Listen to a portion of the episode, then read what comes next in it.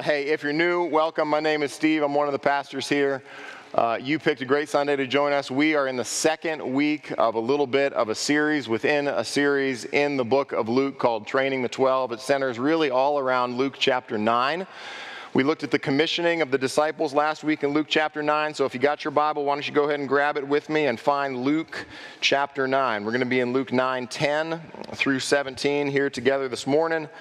And uh, we're going to look at uh, the only miracle outside of the resurrection that is included in all four Gospels. Every single Gospel writer includes this miracle. Uh, they don't include any other miracle as often as this one. It's in every Gospel. Uh, in Luke, it's a little bit, uh, it's kind of, a, you have the skeleton of the miracle in the book of Luke. Uh, but Luke leaves out some kind of pretty dramatic elements that may, may come to mind when you think about Jesus feeding the 5,000. Uh, the skeleton of the story is there in Luke because it's in Luke uh, in, in a very particular place. The way Luke puts this in Luke chapter 9 is between the questions that we ended with last week that came from Herod. Uh, Herod sought to see Christ, asking, Who is this about whom I hear such things? And then you have this miracle today, and then next week you're going to have Peter's confident assessment of Jesus calling Christ the Messiah. So it's a, in a sense, it's a hinge miracle. It, it, it, a, it is a really pivotal, pivotal, pivotal. Is that a story? Is that a word? It's pivotal. It's a pivotal story. It's a pivotal miracle in Luke's gospel as he seeks to help us understand who Christ is. That's been Luke's theme all the way up to this point. Uh, and would you agree, if as a ministry leader, you're going to have a hard time in ministry if you don't know who Jesus is correctly? Amen? You're going to have a hard time doing much of anything in the Christian life if you don't uh, have really, really clearly in your mind understand who Christ is. Well, this miracle is here in the training of the 12 to help the disciples.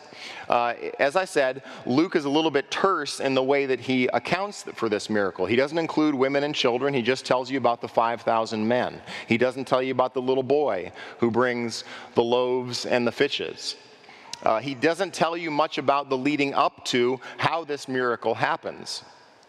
Uh, you don't have the desire, you know, you have in John chapter 6, you have Jesus exposing the desires of the crowd to tell them that they seek him for the wrong reasons. You don't get that in Luke.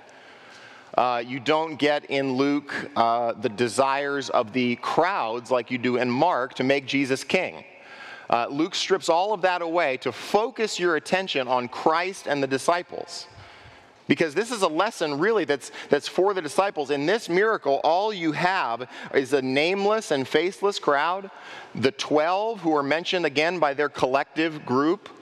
You have Jesus, and then you have the mounting pressure as the sun goes down, and a crowd with massive need that Jesus meets by the end of our time in this story. So it's a, illustration and a miracle that is incredibly powerful in the hearts and minds of the disciples. This is one of the miracles that for them turns the lights on. They now understand Jesus for who he is. So, in that, in that sense, it's an incredibly encouraging miracle for us to meditate and spend time on as we ourselves are disciples of Jesus in 2023. We need to grow in our understanding of the identity of Jesus Christ. So we need to consider why did Jesus put it here? Why did Luke give us this story in this place to train the disciples in this way? Now, maybe uh, you work in an industry. Uh, we are in Charleston is a port city. Charleston has a lot of ships that come in and out. You may work in the tourism industry. You may work in the uh, logistics industry. Uh, you may work, we're a, a wedding destination location. You may work in the wedding planning industry. Some of you may have lots of um, requirements in your job that require strategy, logistics, planning, organization. Anybody have a job like that? You have to deal with large groups, just four of us. Okay, that's fine. That, okay, not that important of a miracle. Uh, here's, the, here's the point. You're going to have um, something that happens in this miracle, I have to totally can my initial illustration. Isn't that frustrating? There's nobody, okay, let me recalibrate just for a minute. What you have uh, in this story is the disciples' desire to meet a need according to their own human assessment of things. So, what do you think? Do you think the best ministries, the best churches, the best Christians are the ones really who are the most organized, the most administrative, the most planned, the ones who have the most strategies in place for their Christian life? Are those the most successful churches and Christians that are out there? Or is there maybe a different way for us to assess and understand what ministry success and maybe being a disciple of Jesus Christ looks like? Have you discovered that the grace of God is profoundly inefficient? Right? There's zero reason that God's grace does anything other than humble us because we all have a tendency to live our lives according to very efficient plans, standards, logistics, administration, because we've got things to do, we've got people to see, we've got places to go, and if we don't, we won't be able to check the boxes off. So be encouraged. This miracle is going to humble you, it's going to expose you, but it's really, really going to encourage us as a church and give us a great confidence that Jesus knows what he's doing. Amen? So let's pray. Father, for these few minutes, we ask for your grace to understand some things about you that maybe we have forgotten maybe some things about you that um, we are skeptical of, maybe some things about you that we've never even heard before. So, for all of us, as we come to your word this morning, we pray that as we are confronted with the profound inability and insufficiency of the disciples in this story, that it wouldn't discourage us or drive us away, but that it would embolden us to come to you as dependent sons and daughters, asking you for grace.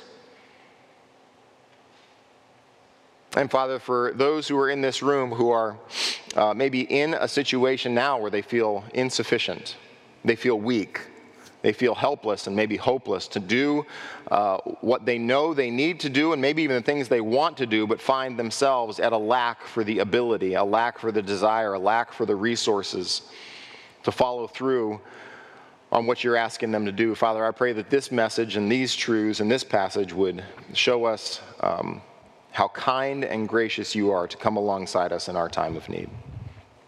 So we love you. We're confident that you hear our prayers, that you don't ignore the cries of your people, and that we long to know you and to walk with you in more intimate and deep ways. We pray this in Jesus' name. Amen. All right, take a look there, Luke chapter 9. We're going to take a look at Luke 9, verse 10, all the way down to verse 17. You okay? Fine. I don't care. uh, it just came out. I don't know. Uh, I'm sorry. I care. I do.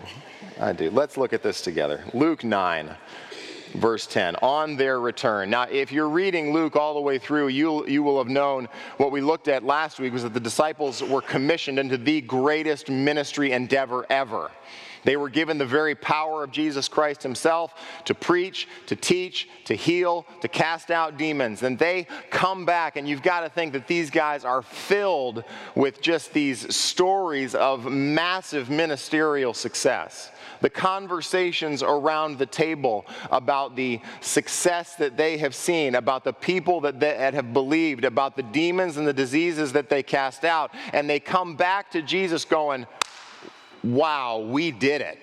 Jesus, you, you gave us power. We were faithful. We went out. And now, as we return, I think Mark puts it that, that they come back rejoicing, saying, Even the demons are subject to us in your name.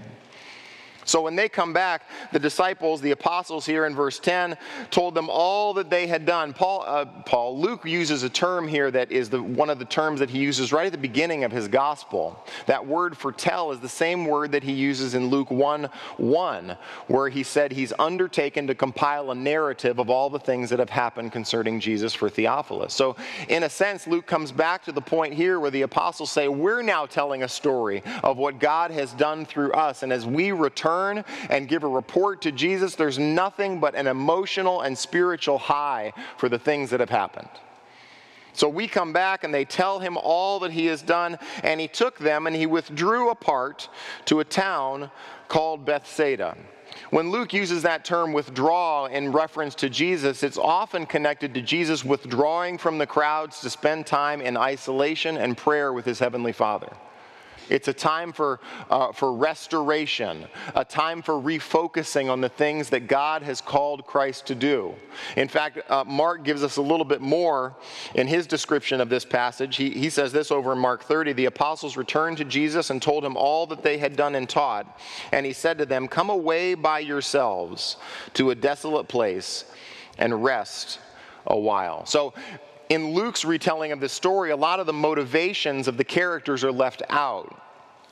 You don't see a lot in this story about what is happening, but Jesus decides to say, hey, we need some respite away from the ministry that we've been. Uh, that we've been acting on. These disciples, after their ministry high, get away for some time with Jesus Christ.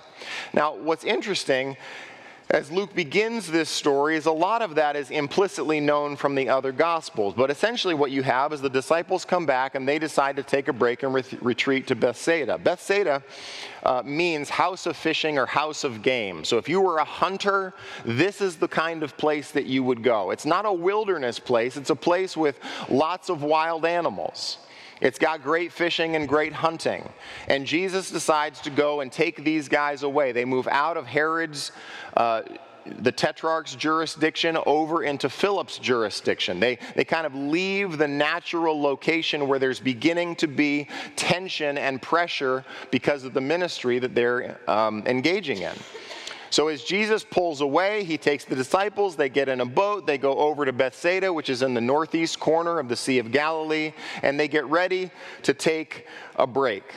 And just like Jesus invited Peter into the boat, out into the water to let his nets down for a catch, Jesus is going to arrive in this location and he's going to teach the disciples a lesson here.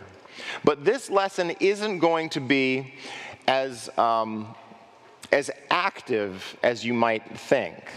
It felt very intentional when Jesus told Peter to go out into the water and to let down his nets for a catch. And it created a tension in that narrative about Jesus and Peter, where Peter says, Hey, we've fished all night, we've caught nothing, but at your word, I'll let down the nets. You remember that?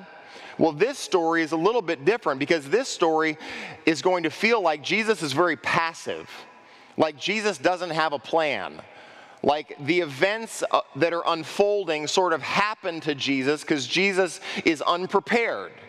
So watch this. Look at verse 11. When the crowds learned it, they followed him. Now, you get the sense in Jesus' ministry, and I think this is just sort of the building momentum of the ministry of Jesus, and along with the disciples who now continue on the ministry of Jesus. But it's like the paparazzi are everywhere, isn't it? That they're talking to their friends and they're, they have lookouts and they're paying attention and they're watching where he goes and they're taking pictures and tweeting to their friends and saying, here's where he is, this is where he's going to be, look at there's the disciples. And it says that they, they arrive there in the same place where Jesus is. So I don't, I mean, if you're a disciple and you just came back from working for Jesus and you're a little bit tired and Jesus says, let's go take a break, you might be pretty excited. But now when they arrive in Bethsaida, they get ready to disembark from the boat, get some kickback time with Jesus in the hammock. The crowds are already there, they're already ahead of them. And Jesus does something perhaps a little bit unexpected. You might expect Jesus to go, oh, more people.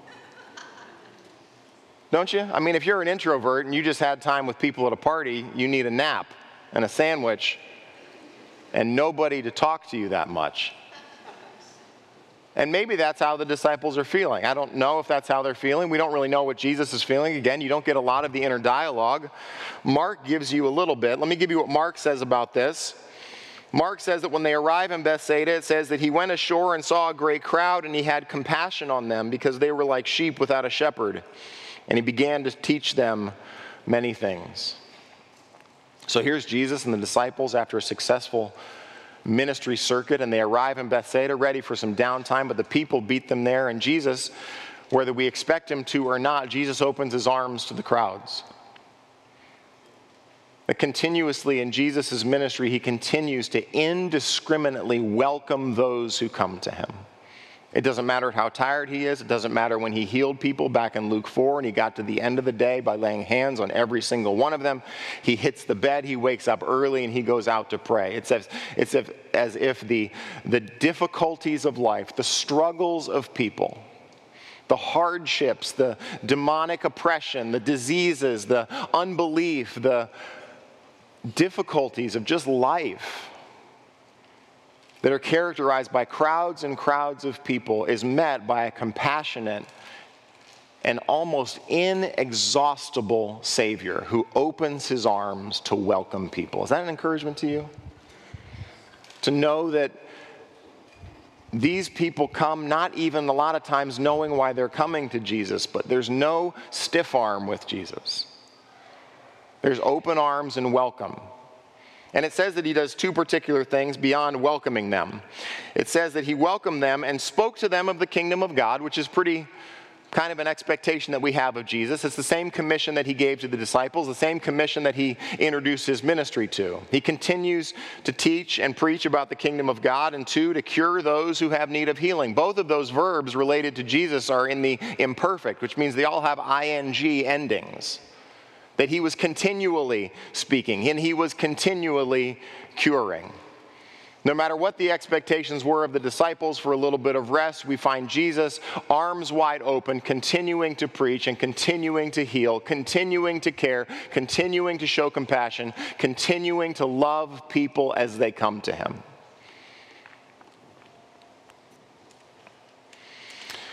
So, in light of Jesus' indiscriminate compassion, you might find the disciples rejoicing. We might expect the disciples to be weary.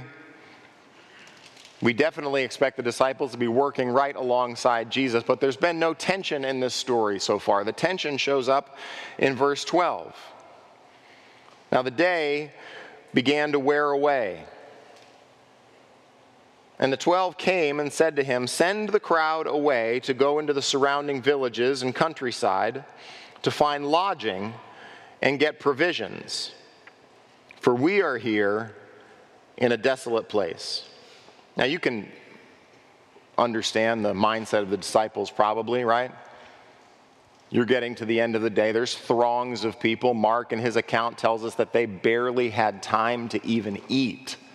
There were so many people there. There was a constant need, constant drain on their mental, emotional, and physical resources as people continued to come and continued to come. And you watch as the as the sun starts to set, you might think to yourself that man Jesus sure has been teaching a long time. Boy, Jesus sure has been curing a lot of people. Jesus has been spending time all day long pouring himself out on behalf of others, and there are some people in the crowd who no doubt are getting a little bit hangry. Anybody have kids who get hangry? A little bit hungry, a little bit angry. Yeah, we have kids like that. They get to the end of their day and they just crumble. You ever hit that witching hour between hungry and tired? I had a friend, I had a guy, lived, a roommate I lived with. If you got him in the trifecta of hungry, tired, and hot, you just, you just go out of the house. You just go take a break elsewhere. No doubt there are some people here who, who feel like this. And I think we can presume maybe some good motives on part of the disciples. But the disciples approach Jesus as the sun gets ready to go down. You've got thousands of people who are still there. And the disciples say, Send the crowd away. I mean, let's face it, food and shelter. I took one wilderness preparedness course in, in, when I was a kid. You may not know this. I am ruggedly indoorsy. I am not that excited about doing things outside where the mosquitoes love me. But I even I know that if you don't have food and shelter, you are not going to last very long. So we can presume at least good faith on part of the disciples. As they look at all these people they say here's we need to get a solution. We need to get a plan together. So you got a whole bunch of people. Jesus keeps talking. Some people are getting healed but jesus they're getting hungry. In fact, this is a mark of a good leader, isn't it? This is a mark of a good mom and dad who understand the needs of their children at a particular time and place to make decisions that benefit the people that they lead. No leader is worth his salt if he's not thinking about what is best for the people that they lead. So here are the disciples trying to do their best to consider what's best for the people who are all flocking to Jesus, and their solution is to send the people away.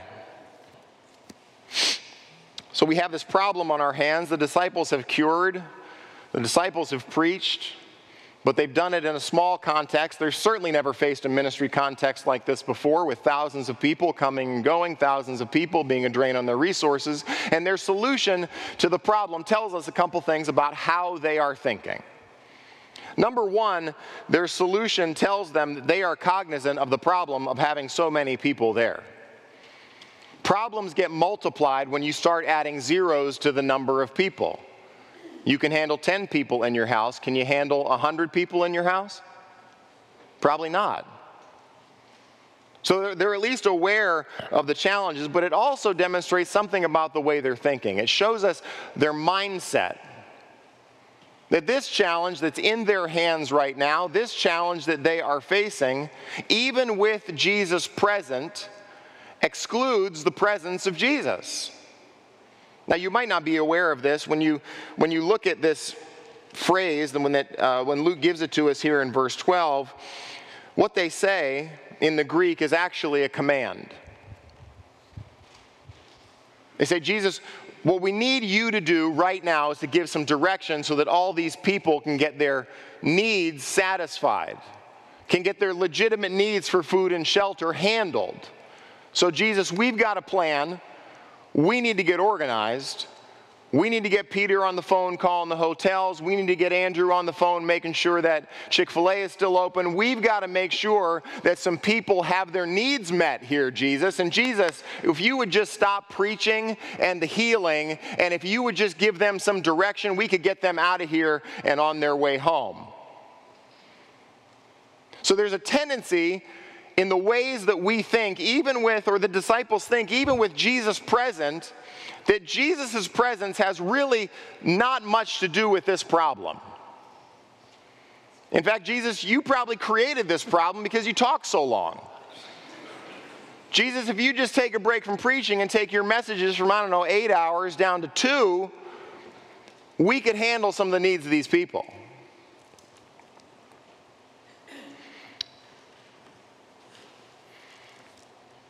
You know, so what you notice in this, you know, you'll see this in a minute as we go through it, but there's only four lines of dialogue in this whole passage. Three of them are commands, and one is a description of their inability. And the dialogue begins with telling Jesus what to do. Would you agree that it's not a good idea to tell Jesus what to do? I mean, you laugh. Would you ever have prayers like that? Jesus, are you up there doing anything? Because we've got real problems down here. We've got some things that we think you need to handle. If Jesus, you would just give us a little bit of that, you know, command and control power, if you just give a little bit of direction, we could get some problems solved down here. So, the lead up into this miracle shows us that this is a necessary miracle for us understanding the really the perspective we ought to have as disciples when we walk with Jesus. It's a necessary miracle because all of us have a tendency to break life into real life and spiritual life sin, Satan, demons, righteousness, uh, repentance, faith, spiritual things. Taxes, the lawn, snack time, uh, oil changes, rent, mortgage, uh, homeowners insurance, the lawn guy, dental cleanings, life. We have a tendency to, to take life and, and kind of split it up. Hey, I need Jesus for righteousness, truth, holiness, goodness, self control, for sure. But I've got a list over here of things I've got to get done. Because I got to pay bills on time and I've got needs happening. I've got to get my three square meals and I got to make sure the kids get their three square meals and get onto snack time and onto their sporting events and onto their school. I've got things that I need to do. So the disciples give a natural response to the problems of their day. They give a natural response to so many people being present. Because if all of our lives are essentially reduced to strategy, efficiency, and organization, it is going to eat our spiritual life alive. Do you know that? If your spiritual life is primarily about efficiency and getting things done, you aren't going to ask Jesus any questions. You know there's no, there's no question here? There's no question in this entire passage. Nobody's saying, Jesus, what do you think we should do with this situation? Jesus, what's your solution for this problem that has been created by your preaching and teaching? Jesus, is there something you would like us to do to serve your good purposes in our lives and in the lives of these people? Nobody asked that. The disciples simply say, Do this, get this done, here's the solution. Now, the reason this miracle is so amazing is that Jesus brings the real needs of people together with his compassion and his kindness. And they meet in this story because these needs are real needs, amen? Food and shelter, real needs. And Jesus doesn't dismiss them, going like, all right, the preaching time is done, y'all go hit a food truck. No, Jesus invites the disciples, confronts the disciples, or the disciples confront Jesus rather, with the need for Jesus to do something. And Jesus, it feels like, hasn't been doing anything but preaching and healing.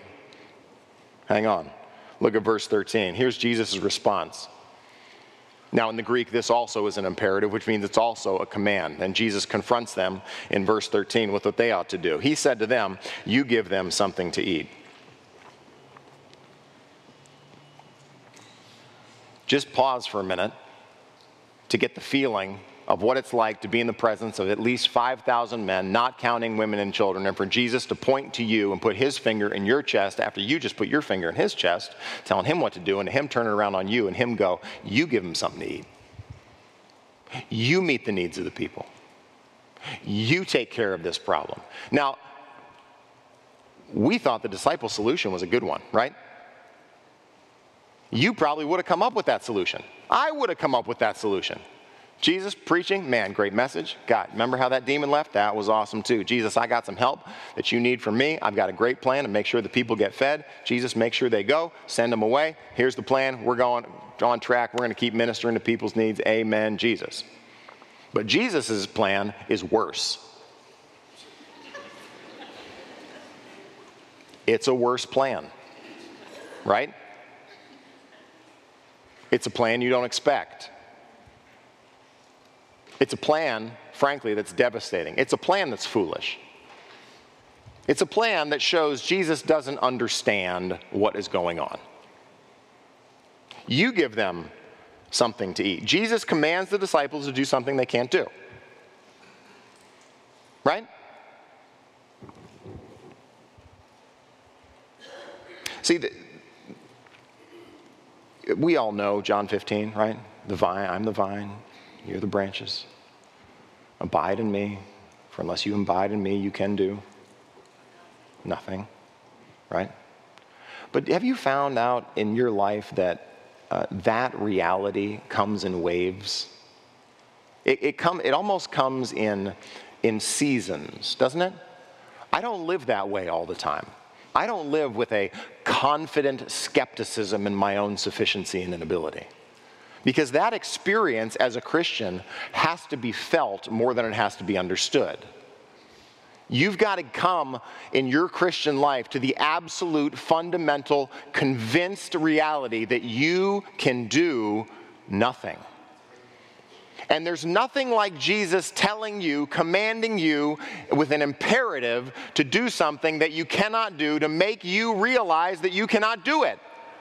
The weight that had to flood into the hearts of these men as Jesus just asked them to do something that is foolishness, that is impossible. Let me pause and just let me ask just a question. When you have those moments where you are confronted with your inability, what is your view of God? When you come to the end of yourself, do you look at the commands in Scripture and just throw your hands up? I mean, I know what kind of husband I'm supposed to be, but I don't have the resources to be the husband I'm supposed to be. God, why would you ask me to do something I fundamentally cannot do? I know the woman I'm supposed to be. I know the kind of character I'm supposed to have. I know the kind of wife I'm supposed to be. I see it all very clearly in God's Word, but I'm at the end of my resources. Very quickly, I run out of self will and discipline. And very quickly, I'm a sinner faster than I want to admit. I'm at the end of my spiritual resources quicker than I'd like to confess. God, what are you doing putting me in this situation? Why are you asking of me something that I cannot do in my own strength?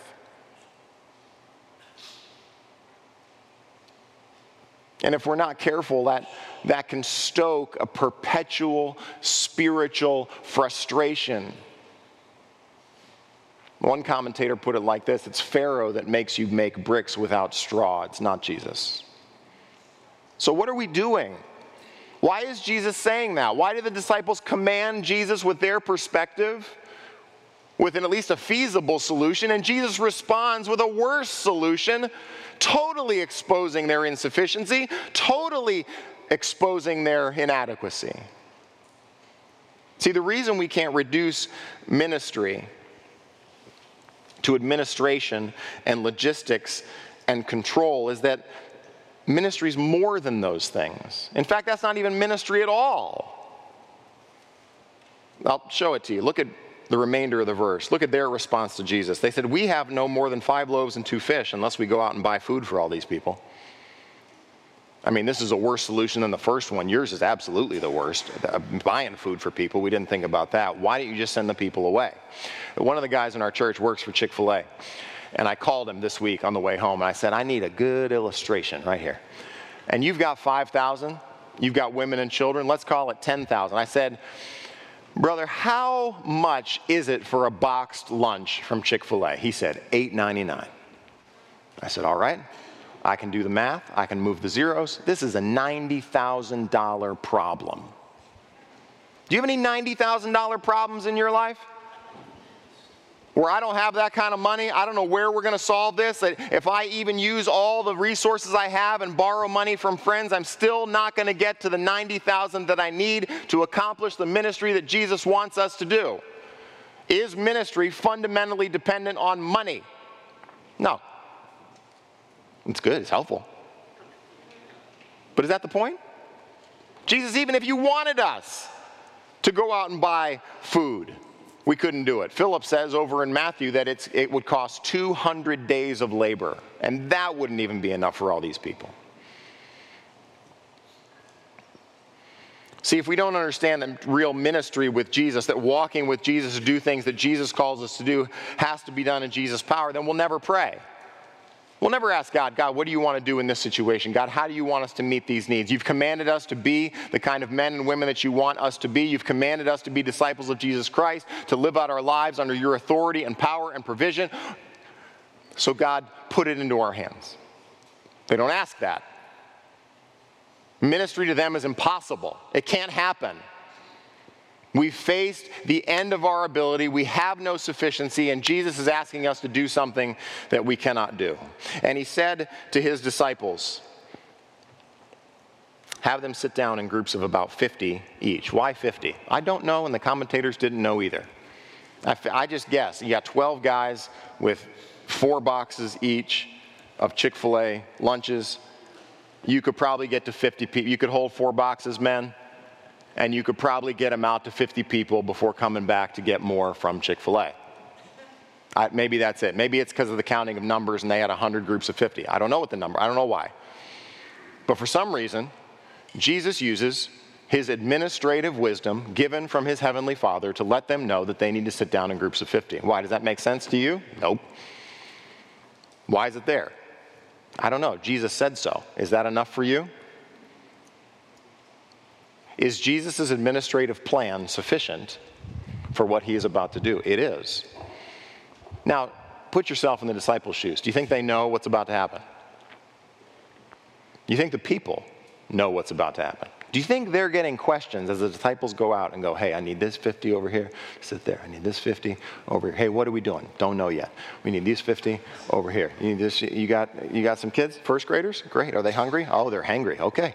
Uh, let's leave them over there. Put the angry ones over here. Uh, we'll put some 50 back there. Hey, we're hungry. Yeah, we get it. We still don't know what's going on. Let's get 50 over there. So by the time that they make 50 to 100 groups of 50, they're on their way back to Jesus. Verse 15, they did so.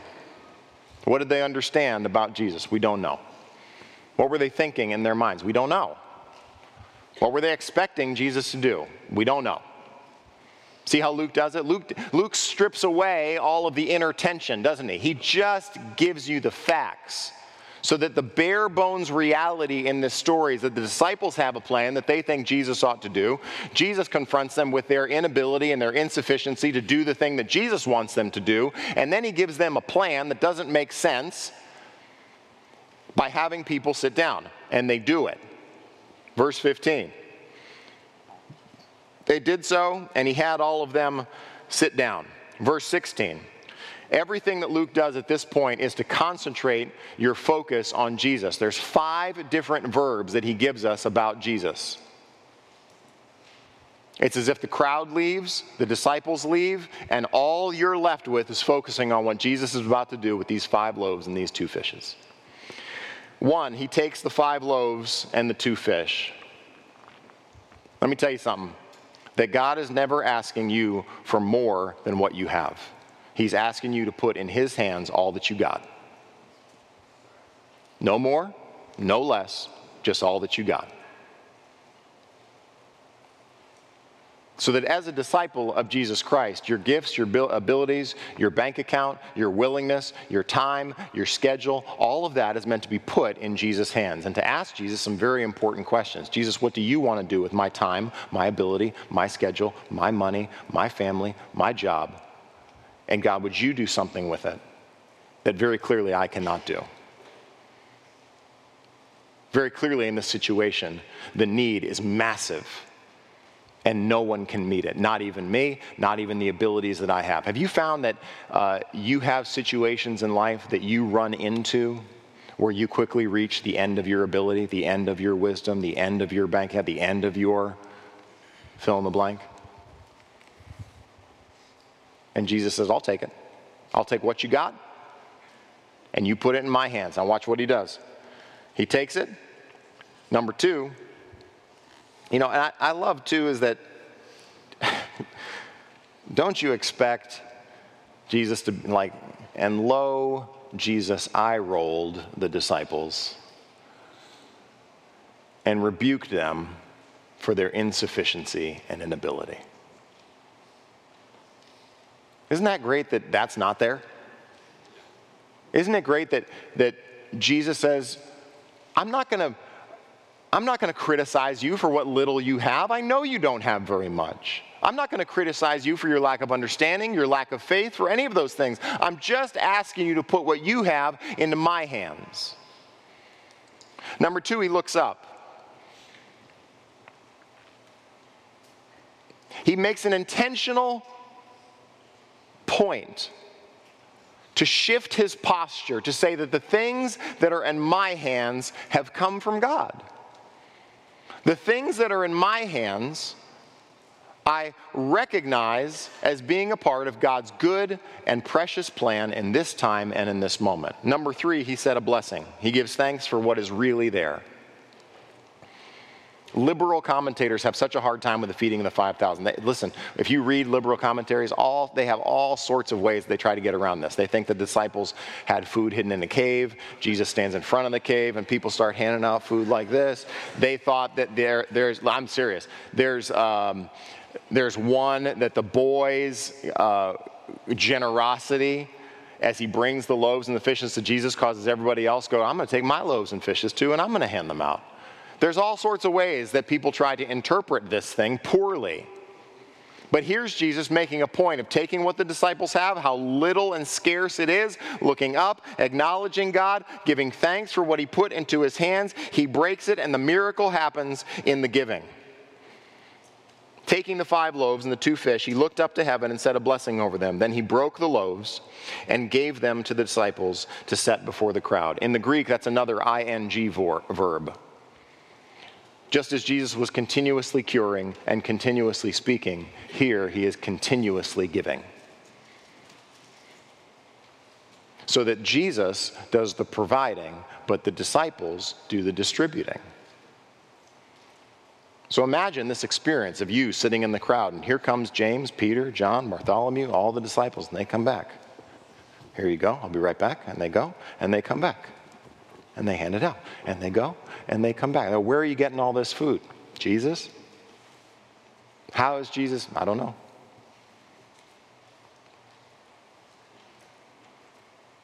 Where did all this come from? I don't know. How do, it's, it's a miracle of Jesus creating something out of nothing. Do you believe Jesus can do that? So, at the intersection of massive human need, the insufficiency of the disciples, the scarcity of the food they have, and the compassion of Jesus Christ to meet real needs is the miracle of the feeding of the 5,000, all centered on the incarnation of God with men. Look at verse 17. And they all ate and were satisfied. You know, the satisfied word, in the Greek it says, and they, uh, it says, they ate all. Uh, sorry, they were satisfied all. The emphasis is on the all, that nobody went without. The word that for satisfied is used of birds gorging themselves on flesh in the book of Revelation. You know that? It's the same word that's used of Luke uh, in the Beatitudes in Luke when Jesus says, Blessed are the hungry, for they shall be filled. Total, complete satisfaction, toothpick in your mouth at the end of the meal, you are done and full. Finish with Thanksgiving dinner full. Totally and completely satisfied full. Couldn't eat another bite full. Not only that, look at the remainder of the verse, and what was left over was picked up 12 baskets of broken pieces. How did the disciples get their needs met? By being willing to put their scarcity into the hands of Jesus to serve the needs of others, and thus their needs are completely and totally satisfied. Doesn't it make you want to stand up and applaud Jesus? Isn't that incredible?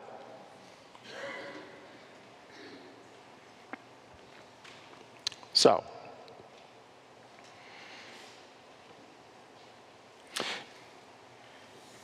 why what do we take away from the feeding the 5,000 for us? I want to give you just three, just three things. One that has to do with the church, one that has to do with your own personal ministry, and one that has to do with your own personal spiritual life. Let me start with the church. There are certainly truths here for the disciples, and there are certainly truths here for church leaders who will come in the generations after the first century the end of John, when Jesus closes with his words to Peter, he, can, he, re, he restores Peter three different times by telling him continuously to feed my sheep, feed my sheep, feed my sheep. At the end of Matthew, let's go, make disciples of all nations, teaching them to obey all that I've commanded you. And the temptation, a lot of times, for church leaders or for ministry leaders is to come up with our own strategies, our own plans, and our own solutions to meet the needs of God's people who are coming to Him. And let me tell you, in my line of work, there's all sorts of bloggers and tweeters and Facebook posts and writers and thinkers who decide that the main problem the church has is its lack of ministry strategy, organization, administration, and logistics. That the church has been blowing it because they haven't been strategic enough with the plans they have. And what's embarrassing about this passage is that the apostles' plan send the people away from Jesus hungry. Jesus' plan draws the people close. The apostles' plan leaves the people to fend for themselves. Jesus' plan draws them close to provide the needs that only he can satisfy. And it is arrogant for church leaders and pastors to think that the main problem in the church today is our lack of strategy.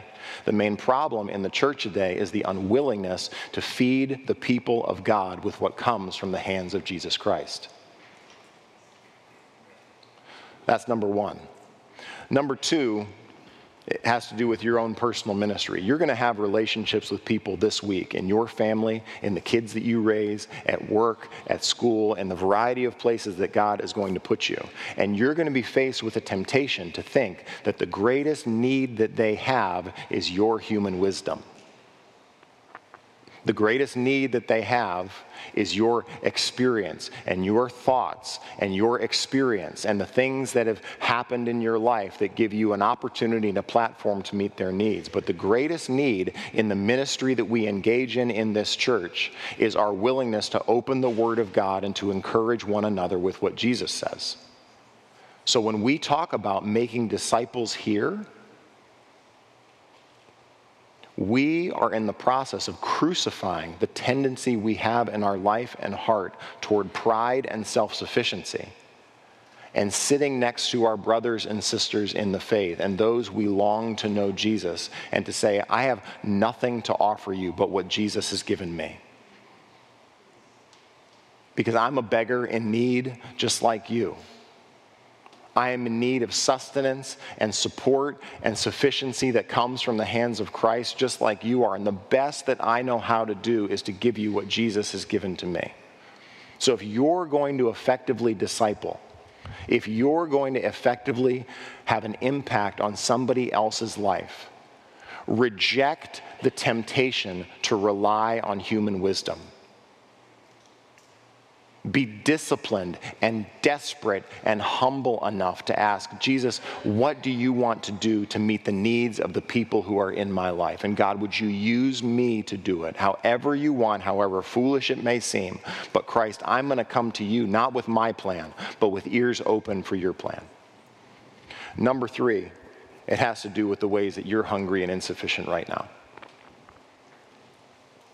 It has to do with the struggles in your life where you have reached the end of the dock and there's nowhere to go, and you feel like Pharaoh and the armies are behind you, and the Red Sea is in front of you, and all you've got is this feeling like God has asked you to do the impossible. And this story is here to invite you to consider that maybe you're in that spot to experience the provision of God in ways that you wouldn't have got to unless you came to the end of yourself. So we're about to celebrate the Lord's table here. And as we do so, I want you to consider just the things that we've learned here this morning from this passage and to reflect on the Lord's table as a place where we come with profound insufficiency to be the people that God wants us to be. But simultaneously, we come with great confidence that Christ has met our deepest and most profound need because he's a compassionate and merciful Savior. So I'm going to pray and I'm going to ask our team to come up and I'll lead us through communion here in the next couple minutes. Father, we pause and look at this story of the feeding 5,000, amazed at your provision. We come and we're humbled by our tendency to think that we need a new strategy and new plans and new organization and new visions to be able to accomplish something from you that is as simple as us asking you for help. So, Father, would, would our church be characterized not by bringing you our most strategic and thoughtful and planned up uh, administrative plan that we seek for you to bless and for you to obey us, but would we come skeptical of our own resources confident that we can put what little we have into your hands and that you will do beyond what we could ask or imagine for your glory. So, Father, we ask you to bless us in this endeavor. Would we be a church that in our spiritual lives would be desperate for what you have to say, desperate to obey what you call us to do? And Father, we look at your word and we're in need of your grace and your spirit to be the men and the women that you want for us to be. So, for the people in this room who feel like they've come to the end of themselves, where they've been looking to their own resources I pray that they would know, even from your hands and your heart this morning, how you provide for our deepest, most desperate needs. So, Father, we love you. And we ask this in Christ's name. Amen.